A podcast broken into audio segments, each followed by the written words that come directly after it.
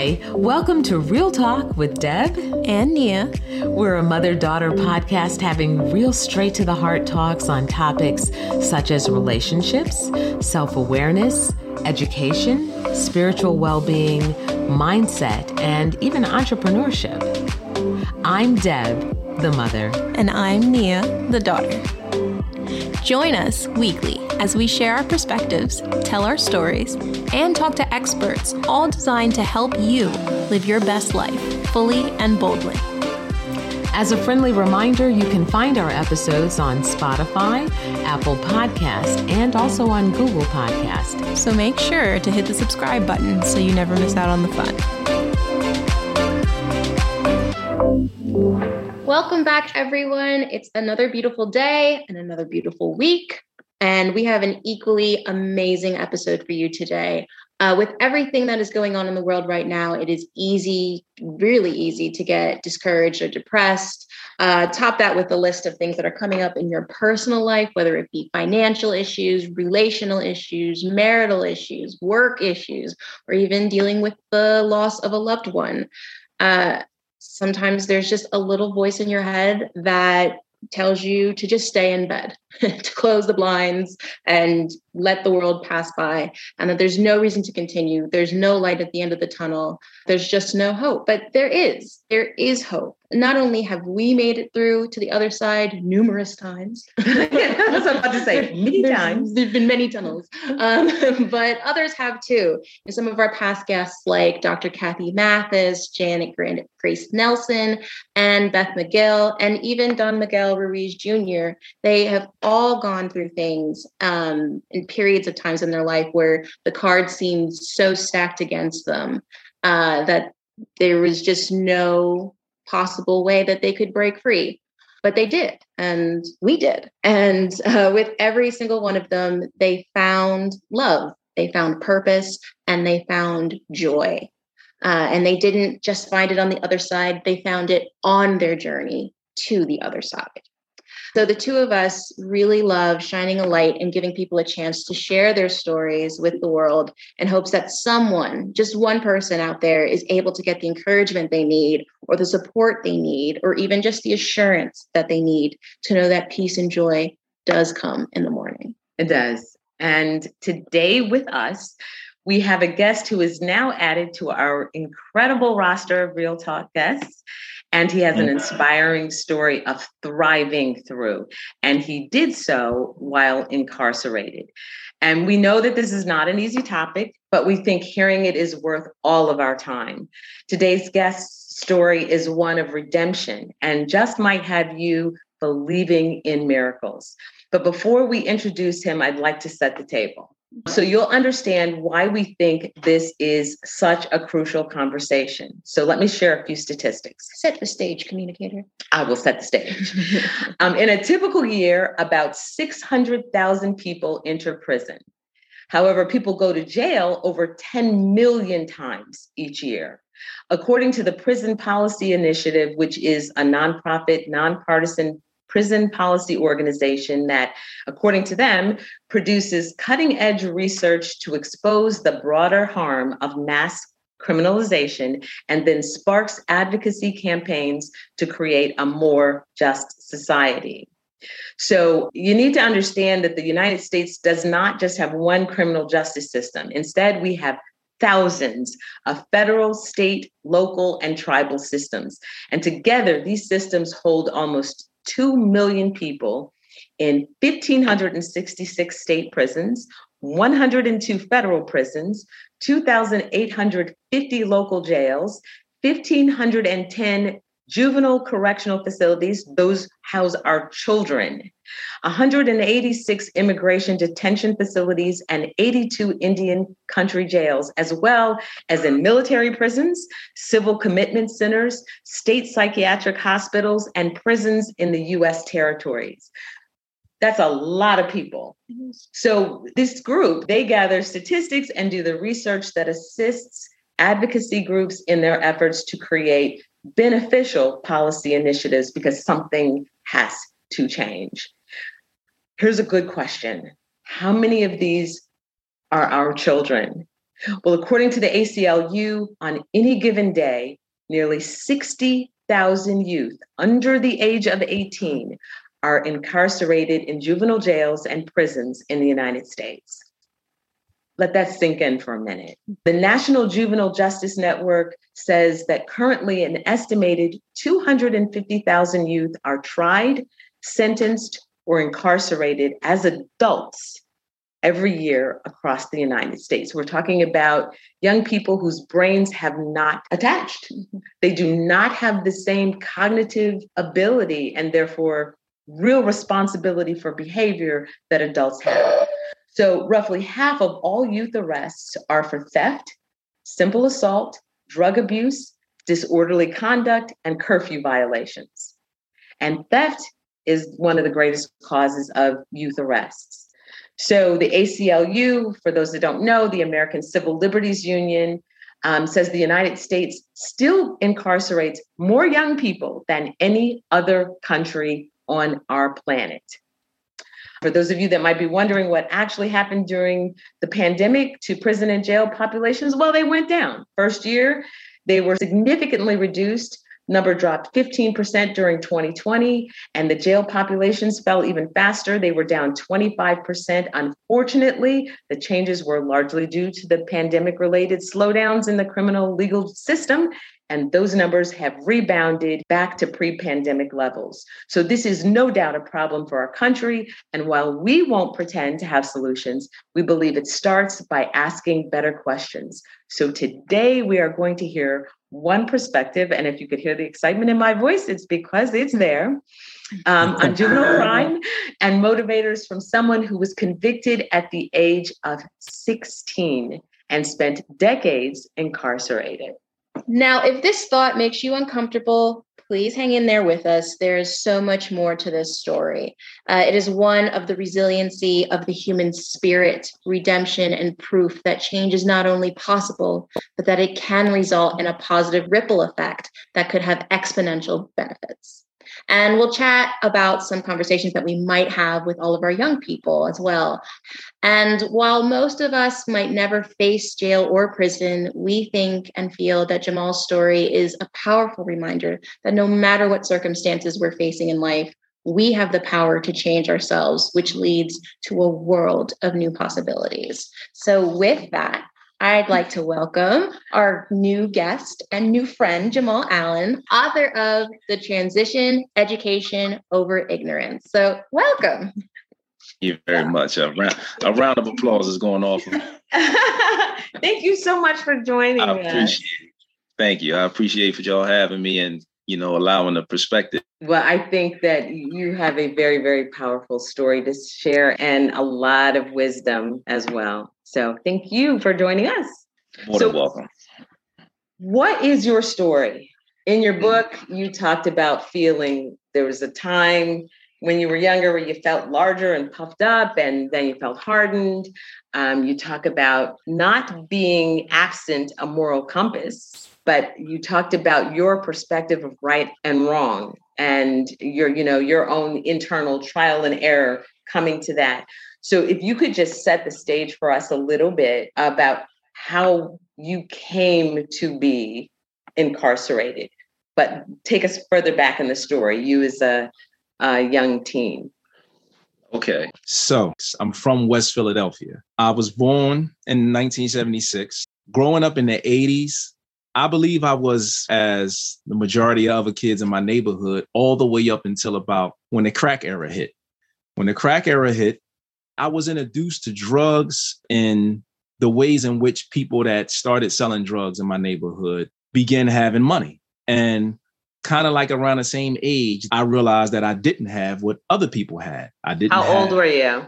I was probably 8 or 9, about 8 or 9, because, wow. Okay, at 8 or 9, I'm going to say when I first started feeling insecure in life, before I even knew what insecure was, I just knew I started feeling inferior. I started feeling inferior as a person. My mom tried to send me and my brother to the schools outside of our neighborhoods, believing that they would provide a better education. So we were so-called sent to the white schools. Now, almost an hour and a half just to get to school in the northeast part of our neighborhoods. I started noticing what the white kids had that we didn't have. I didn't realize how important and or simplistic it was until later in life. I just realized that I was a have-not. I wasn't one of the haves. We talking about from things as simple as fruit roll-up candies and Capri Sun lunchboxes to having a few dollars in their pocket to be able to buy some cheese curls and an ice cream. That started making me feel inferior when I had to go get lunch tickets. And it was like, I got to stand in line to get lunch tickets, which prior to those years never mattered. I now started being embarrassed that I had to stand in line to get lunch tickets because for some people, it was an option. They got lunch tickets so they can have the lunch if they wanted to have it based upon the school making something that they like. But for me, it wasn't an option. It was you either eat it or you don't, you either get the tickets or you don't eat. So being teased by my friend, it was normal, but it bothered me. It was normal, but it bothered me.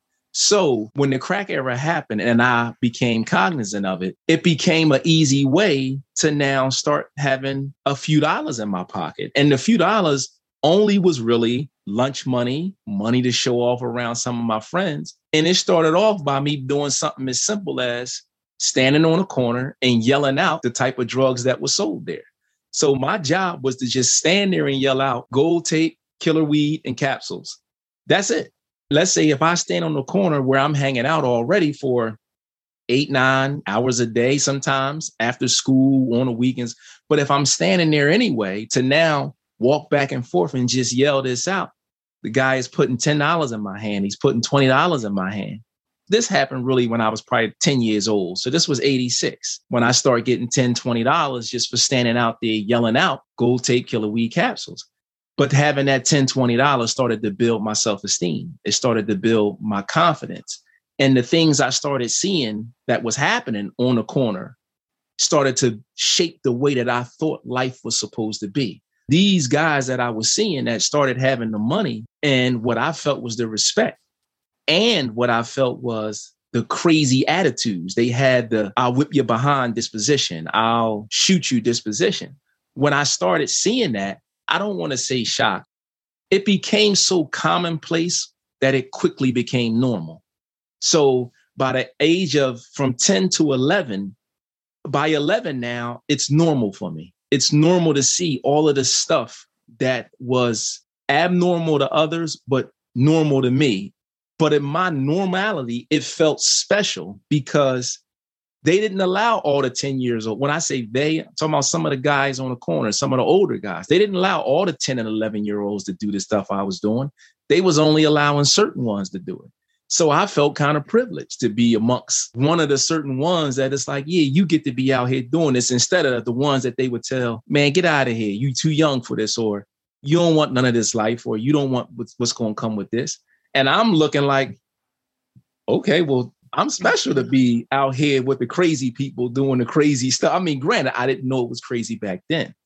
But back then, just to be a part of the chaos, it felt beautiful. I always had stories to tell when I talked about it to my friends in schools because their home lives were so different. Their home lives was they get out of school, they go home, they do their homework, they might play a little bit and come to school the next day.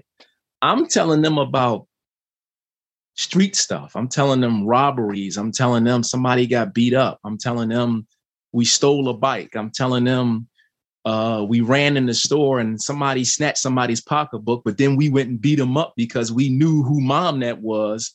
And now me getting that attention made me want to gravitate towards the streets even more because I was Mr. Popular.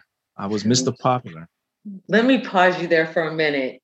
You talked about, you're avenging somebody beating up somebody's mom. And it made me think, where was your mom?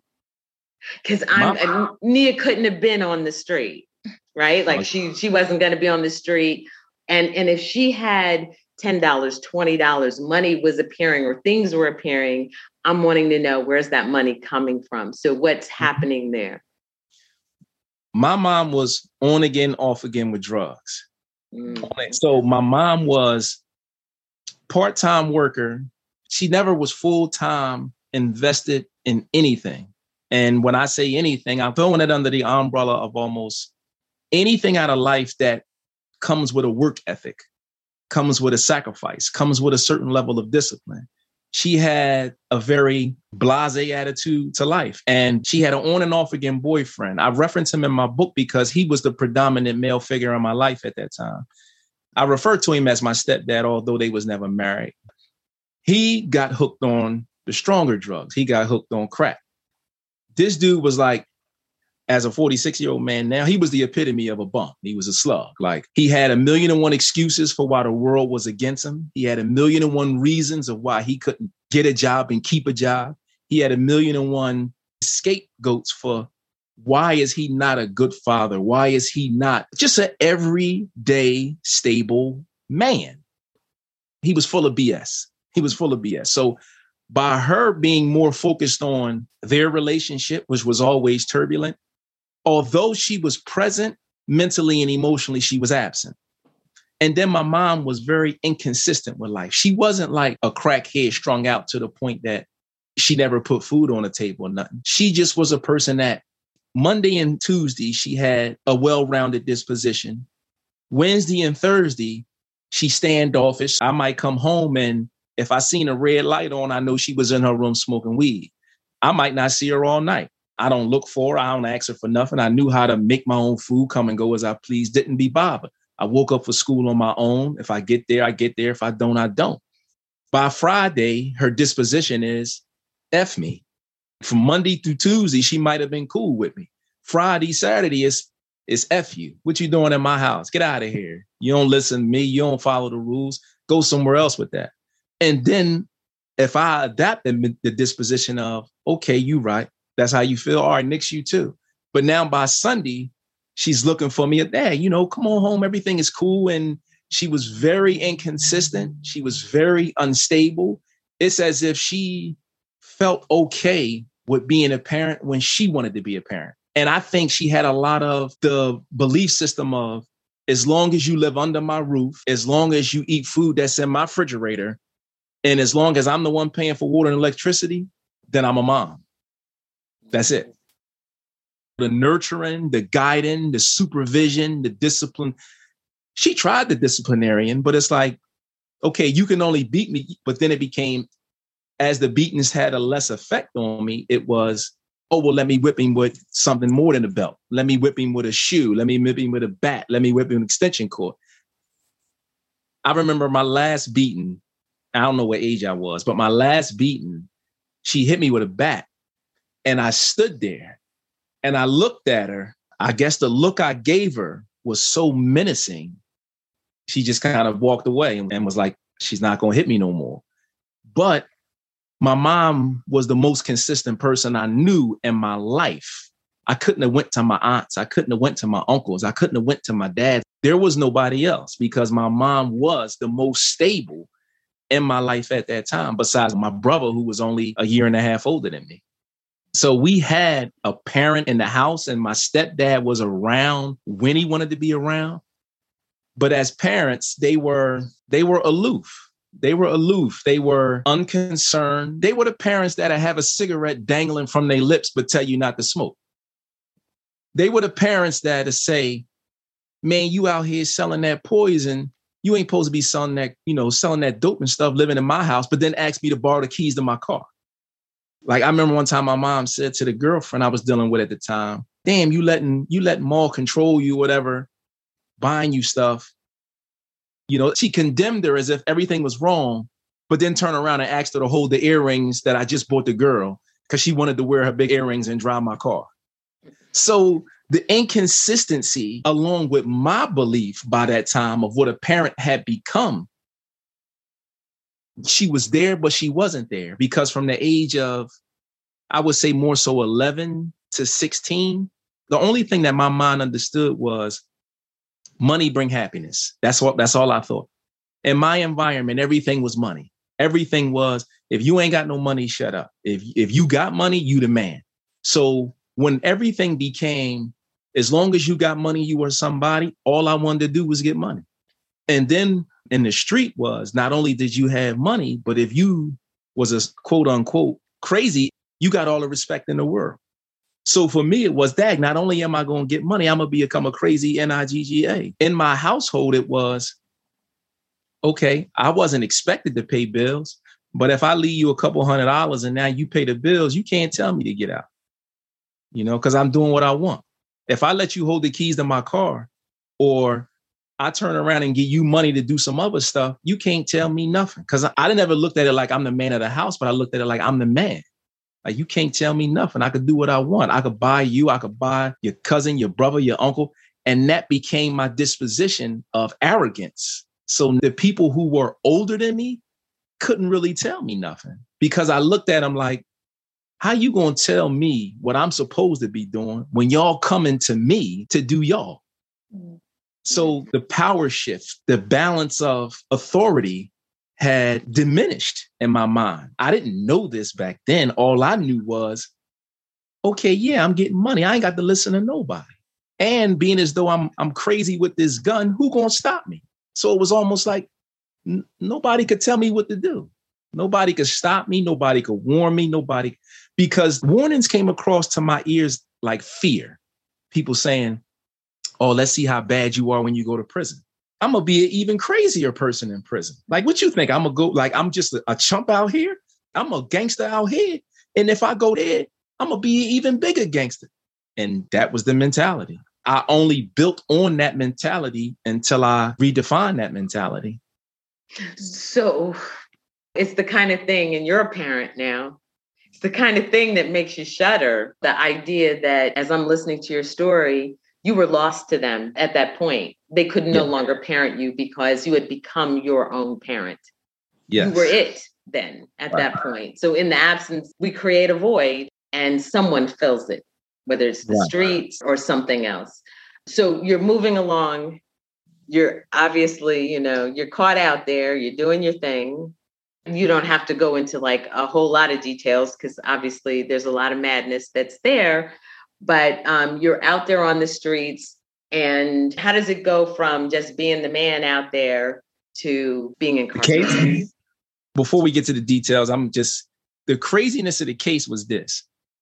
In 89, 90, and 91, I was in the streets unscratched. So imagine nothing really dramatic happening to me other than street stuff. Like, I got stuck up. I had guns pointed to my head, but that was normal. My money just kept going up, kept going up, kept going up. The summer of 92, imagine the Great Depression for me. The summer of 92, there was an attempt on my life. Some guys tried to set me up. Some guys that worked for me, they tried to set me up. They tried to kill me. The only reason they didn't kill me was because they didn't know I had guns on me at the time. I had a big shootout. And I get out of it. But the attempt on my life took my money flow from, let's just say, 10 to 1. Now, I never had really encountered bad aspects of the street life. Everything was just going good for me. And the money was the power for me. It allowed me to do everything. It allowed me to go anywhere. It allowed me to affect whatever circumstance. And as bad things that might have happened to interrupt the money before, nothing ever stopped it until it got stopped. So I started experiencing problems in 92 to 93 that I never experienced before. And I didn't know how to react to that. I didn't know how to respond to the interruption in my flow. So my brother that's still incarcerated now, he graduated high school in the summer of 92. He went straight to the Army Reserve so they would pay for him to go to college. He came home October, whatever. He, who was my partner at the time, he got out the game, ain't want nothing to do with it. At that time, like I said, it was an attempt on my life. Me responding to that was like, where's my brother? You're not there. Like, you're no longer there for me because now you're doing this college stuff. So I started to resent him a little bit. I started getting mad with him because I'm like, you left me. And as soon as you leave me, now these boys are shooting at me and I'm dealing with drama in a way I never dealt before. The drama kept happening from the end of the summer of 92 all the way up until January 93. By January 93, I lost my cars, one of my cars, because the cops in my neighborhood knew I was 16 years old, but I had a car in my name. They knew it was illegal to begin with. So they wanted me to give up the dealer who did that for me. Long story short, they took the car. My other car, they kept stealing the stereo out my car. So it was sitting in front of our apartment, grounded. As a 16-year-old kid now, I'm starting to feel like I'm looking in every direction and doors is closed that used to be opened. Mm-hmm. So the night of my case, my conflict with my mother had came to a hilt. February 14, 1993, we woke up. My brother was home from on a weekend pass. Now, this is Valentine's Day. He was home on a weekend from Cheney University. He was going back that day. And my disposition towards him was like, man, I don't even want to talk to you. Get away from me. I ain't really feeling your energy. In his mind, he like, damn, bro, we still solid. You walking around angry all the time, but, you know, life going to get better. We going to do something different. I couldn't foresee doing something different because for the last 5-6 months, I'm trying to breathe life back into the streets and it's just not working for me. Every time I try to do what I was used to doing, I kept failing. And I didn't know how to respond to that other than just feeling upset. And then in addition to being upset, now I'm getting shot at on a regular basis. Like I had a couple shootouts outside my school. So I really ain't even want to go to high school no more. I'm like, damn, man, I go to school. And next thing you know, as I come out, I got to get into a shootout in broad daylight in front of the school. And once it started happening, you know, 2 times a week and stuff, I'm like, man, I can't keep going through that because sooner or later I'm going to get hit. Like I'm not going to keep getting lucky. I'm going to end up getting hit. From one attempt on my life to now was like 3 and 4. I became so paranoid that I didn't want to sit in the car. If I came outside the house, I'm looking 6 times before I take one step. If my little girlfriends are calling me to get together, I didn't want to be bothered with nobody because one, I didn't have the money that I used to have, but everybody still thought I had it or thought I had more. And of course, I'm not going to say, yeah, now I'm broke. Or now I'm going through tough times and hardships. No, I'm putting on a bravado like I'm the man. I got all the answers. I got all the solutions. But of course, when nobody's looking, I'm pulling my hair out like, yo, what am I going to do? Because I don't know how to salvage the life that I'm living. So back to February 14, 1993, the day this case happened, my brother was heading back to Cheney. And in him trying to calm me down, I was like, man, I really don't want to hear from you. I was so disgusted and mad with him. Just for him wanting to move on. But my mother set me off. She went into, what the F is you doing in my house? So my response was like, come on, man, we ain't going to keep going through this every couple of days. Like, why you keep bothering me? If you don't want me around, then cool. And it was, you know, the F you, you don't pay the bills. And that time was kind of like the straw that broke the camel's back for me. So now I wanted to just lash out. I couldn't put my hands on my mom. So I just left. I stormed out the apartment and I was upset. But when I storm out the apartment, of course, the first thing I see is my last car that was there on 4 flat tires, back window busted out. And this time they stole my steering wheel. I was just like, you kidding me? I came out here to get in my car to get away like I did most times when we would go through these emotional tug of wars. I just wanted to get away, but I couldn't. I was just mad. So by being mad, I'm just walking around my neighborhood. Now, mind you, it's February 14, 1993. This was the beginning right before the big snowstorm. So it was cold as hell outside. And I'm walking around in a t-shirt. Freezing cold. I'm not cold, though, because I'm flaming. Like my mind is mentally, I'm suicidal. This is where my mind was at. I was suicidal, but I wasn't going to kill myself. That's how I felt that day, that moment. I said, I'm going to make somebody shoot me because I ain't killing myself. But I'm so pissed off and frustrated with where life is at right now, I'm done. And that's another subject, but I was suicidal. So as I'm walking around, kind of just recklessly looking for some dumb stuff to do, I was recklessly just looking. If I would have seen a cop, I probably would have started shooting at him just so he could shoot at me. I was recklessly looking for stuff to do, but it was Sunday morning. So it wasn't really nobody outside. Few people in church. It was Sunday morning. I walked around. I probably walked around for maybe 2 hours before I was like, let me just sit down and chill. When I sat down and chilled, it was in the back of my house, the back of our apartment. Our apartment was connected to a parking lot that was connected to a church. So all of the people inside was in church. I'm not paying them no mind. I never really paid them no mind because it was a Korean church. It was where the victim of my case, who was Korean. I never seen him before, never met with him before, but I'm sitting on the back wall of our parking lot kind of just aimlessly looking out. My brother comes out, gives me a coat, and he's telling me, damn, man, I'm about to leave, man. You're going to be all right. You got to chill, man. Like you kind of bugging out. And in my mind, I'm like, man, get the F out of here. You ain't worried about me no more. You don't care what happened to me. All you cared about is where you going in life and what's happening with you. You ain't part of this street stuff no more. I ain't trying to hear that. So in the midst of us going back and forth, we spoke argumentatively, not about each other, just about what life was for us right now. Damn near until the sun went down. And I never realized that until years later and looking back on it. Like when we was out there first talking, the sun was up. By the time we stopped talking, the sun went down. I happened to look. And when I looked over my shoulder, I seen a car parked against the church wall right by the door. It had smoke coming out the tailpipe.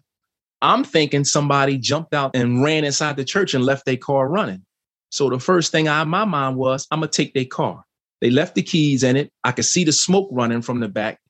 So I start walking towards the car. My brother tried to stop me. He didn't know where I was going yet. I'm like, man, get out of here. I kind of just brushed him.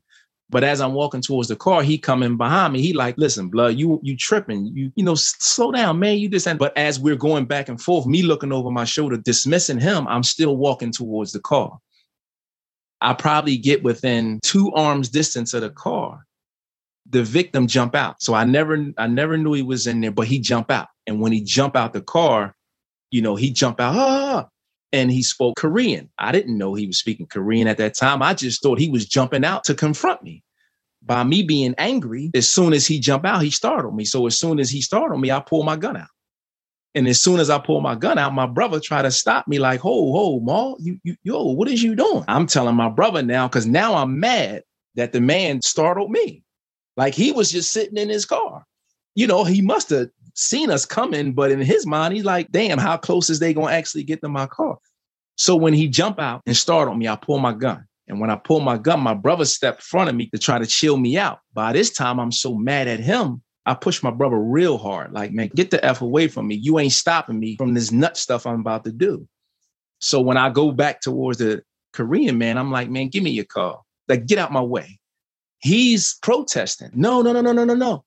I don't know this man is protesting because his child was asleep in the back seat. He had a 5-month-old child sleep in the back seat. I didn't know none of this because the windows was tinted. And I'm thinking he protesting just to like challenge me. I didn't know he was protesting, trying to get me to let him get his child out the car because he was a doctor. You know, my common sense, and especially years later after speaking with his wife, he wasn't going to challenge me. He was just trying to get out my way. But I didn't notice. So as he's protesting, saying, no, I'm thinking he's telling me, no, you ain't taking my car. So now my brother kind of tell him, no, just back up.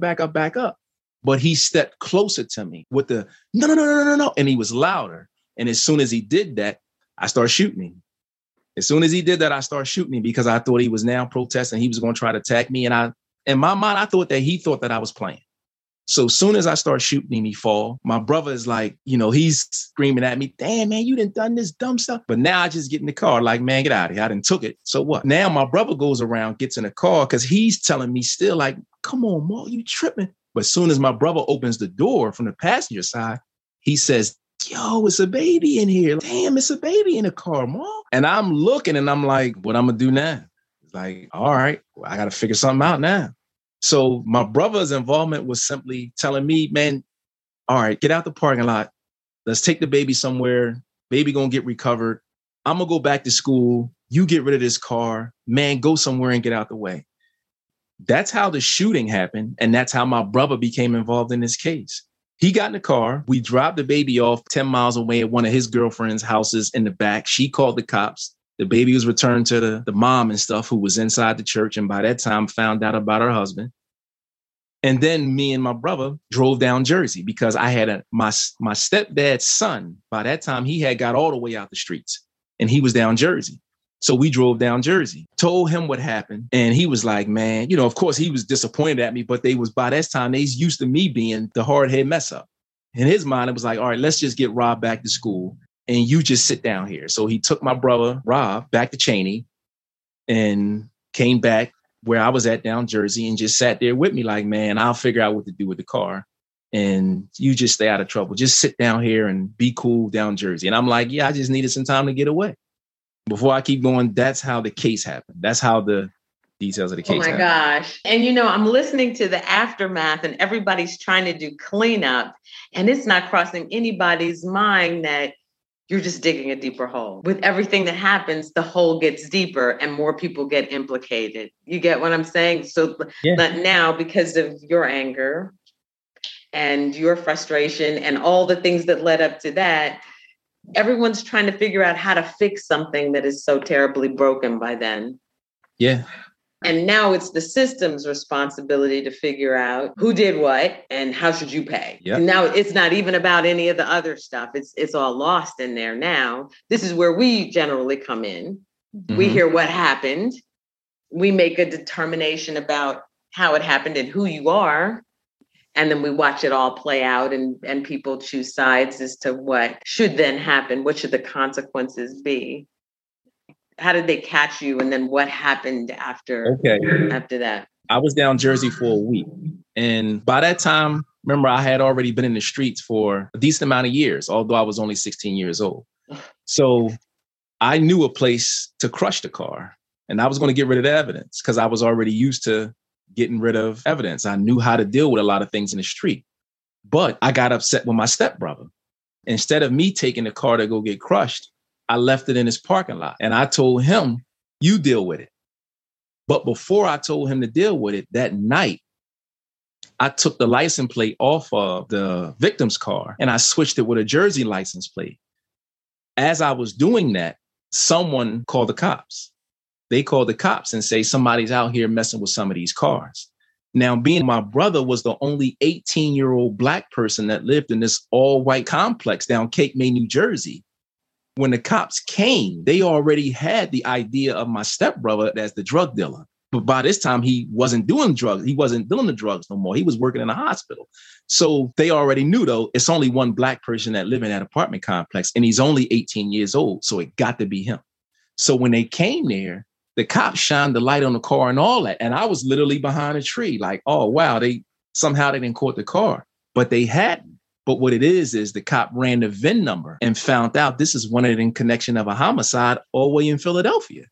When that came up, the cop pulled away. In my mind, I knew they pulling away to see who come to that car to then do surveillance. So I had got in my brother's other car, drove from there to another house we had in Whitesboro.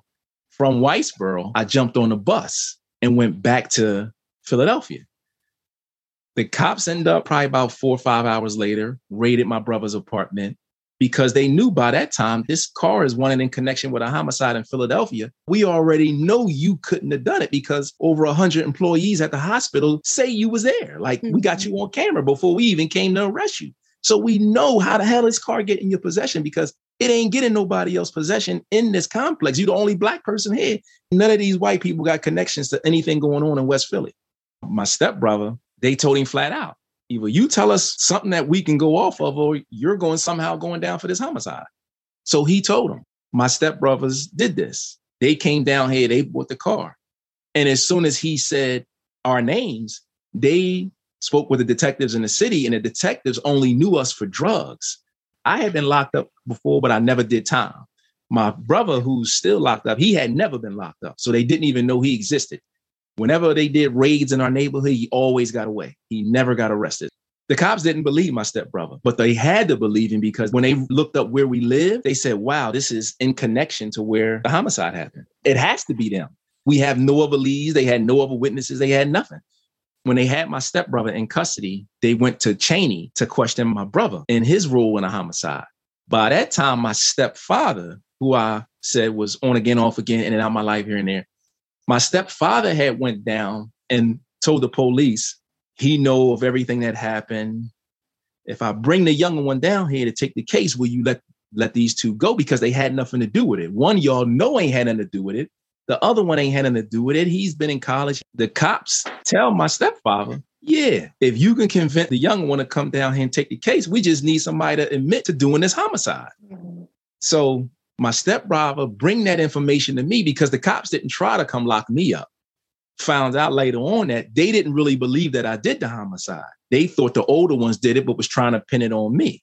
So long story short, my stepfather come telling me this. Now, I didn't tell y'all because this is an unrelated story. Me and my stepfather, we had a serious at odds. He was behind the first attempt on my life. He was involved with me with the drug thing. He's how I discovered Jersey.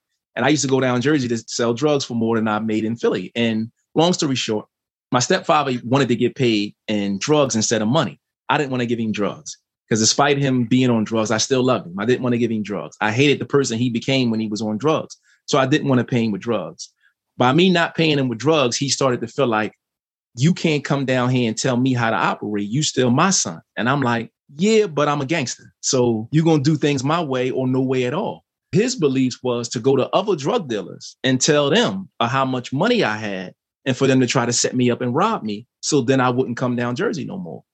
But when he tried to set up things for them to come rob me, it turned into a shootout because they tried to rob me thinking I wasn't going to have guns on me. So we got into a huge shootout, but it all happened because of he put all this in motion.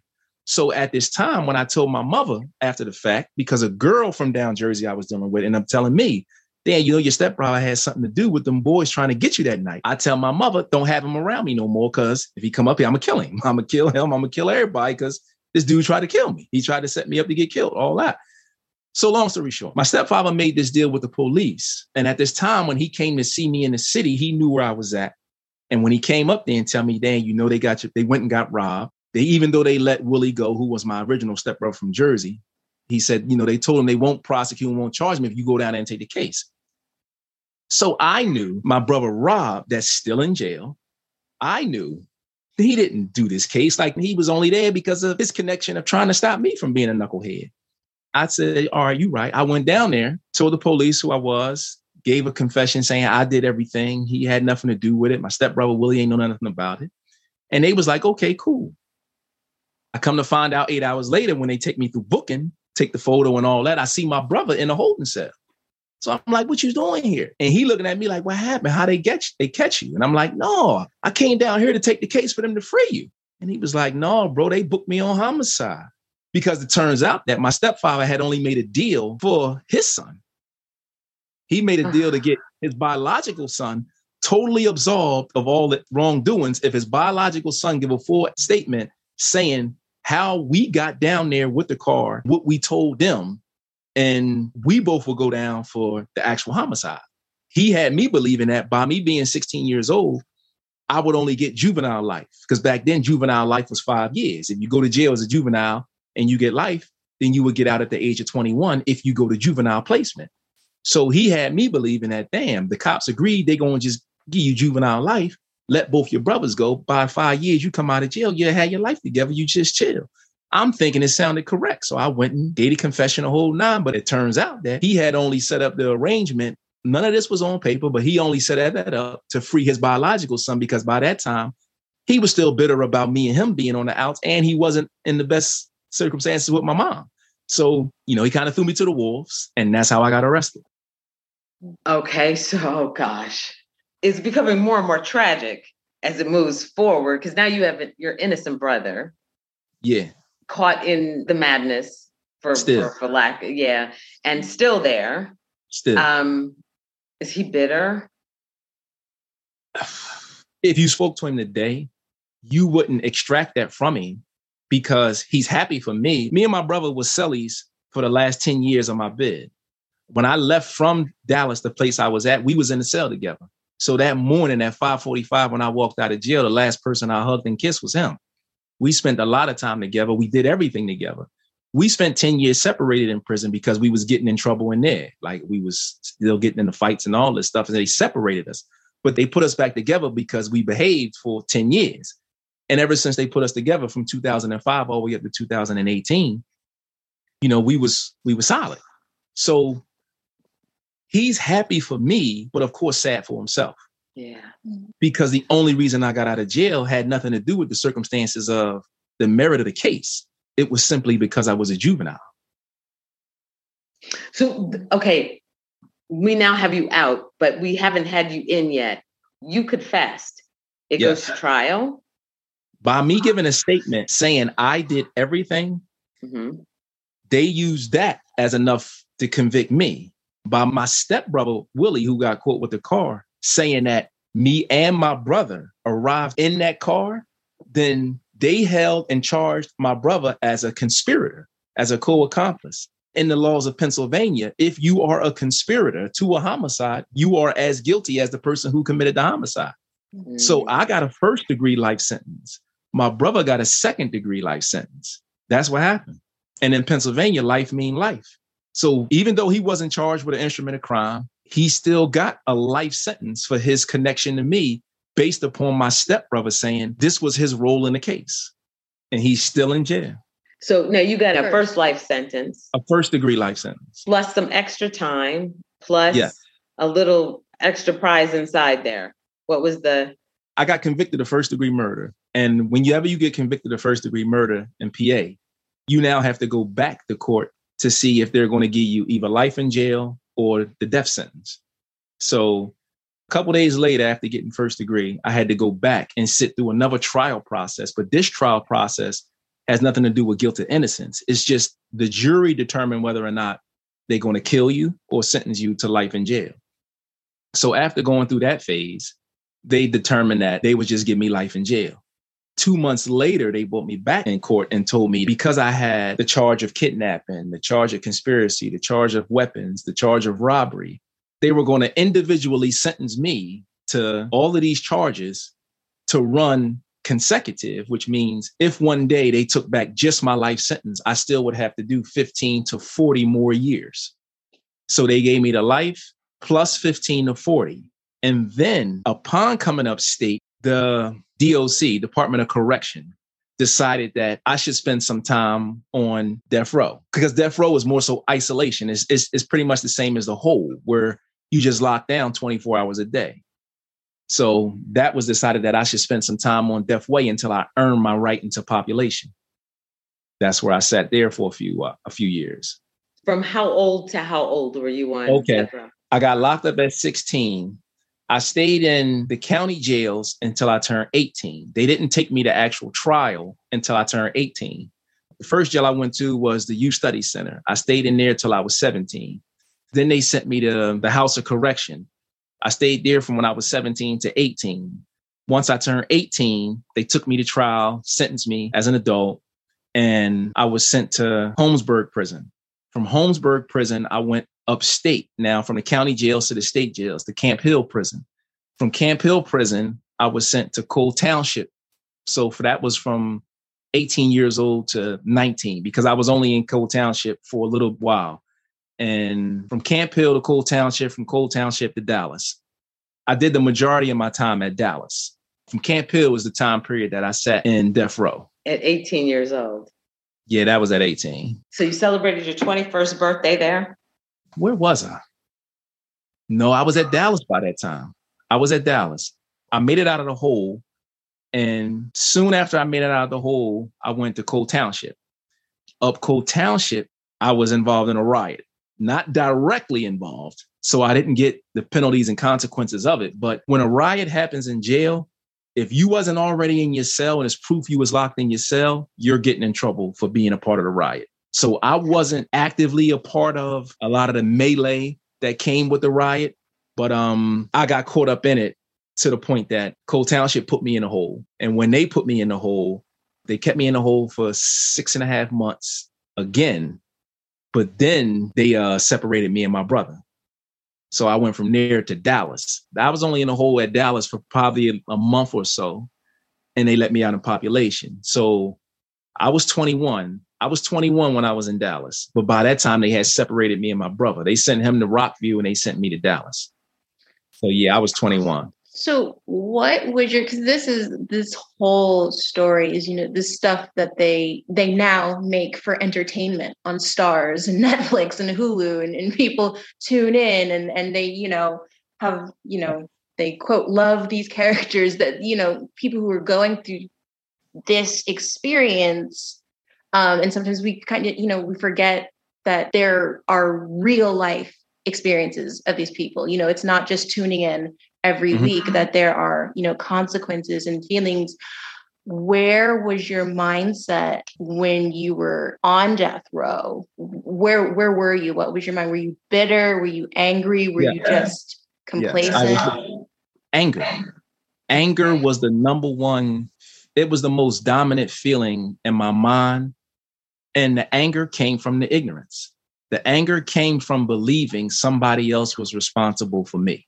The anger come from believing my life was supposed to be different, and it wasn't because of what whomever else wasn't doing. The first time I went to the hole, it didn't dawn on me. The second time I went to the hole, I didn't dawn. I was in a hole in 1996 in the middle of a snowstorm when it finally hit me. And I remember it because the light bulb literally went off. I'm sitting inside the hole and I'm sitting on a table looking out the window, and all you could see is snow, and snow had almost taken up half the window. And at that time is when it first dawned on me that if I keep doing what I'm doing, I'm going to keep getting what I got. And that's the very first time that I realized I was at fault. I'm the one that's doing this to my life. I'm the one that's doing stupid stuff, nut stuff. Like my slang always was, you know, nut stuff. This nut shit. All the way up until then, I never attributed the nut stuff to myself.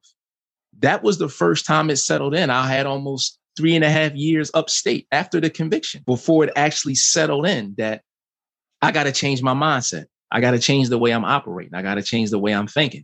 That's when it began. It was 96. It was the beginning of the year in 96, and I was in a hole. So I knew when I got out the hole, I was just going to start trying to do things a little bit different. I think that's a really good place for us to put a cap in it and come back. In our next episode, we're going to start this story where it really starts, right? Like it's where it really gets good. It's the moment of realization. It's that moment that we all have. We're at the bottom of the hole in the belly of the beast, and we go, you know what? There's got to be another way. Enough is enough. And it starts with me. So we're going to pick this back up. We're going to pick this back up next week, and we hope you will tune in to hear part two of this interview with Jamal. And his book, again, is The Transition Education Over Ignorance. Jamal Allen. We'll have this information on our website, but to hear the rest of this story, because this is the transition. This is the moment of transition next week on Real Talk with Deb and Nia. So again, this will be on the website, www.realtalkwithdebandnia.com. And also remember to click subscribe because you don't want to miss out on the next part.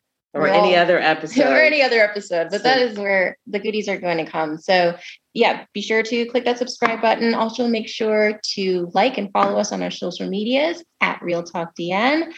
Leave a review.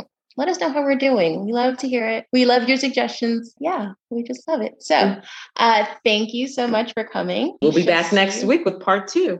Jamal Allen, The Transition. Thanks for joining us. Real Talk with Deb and Nia can be found on Spotify, Apple Podcast, and on Google Podcast. You can also check out our YouTube channel.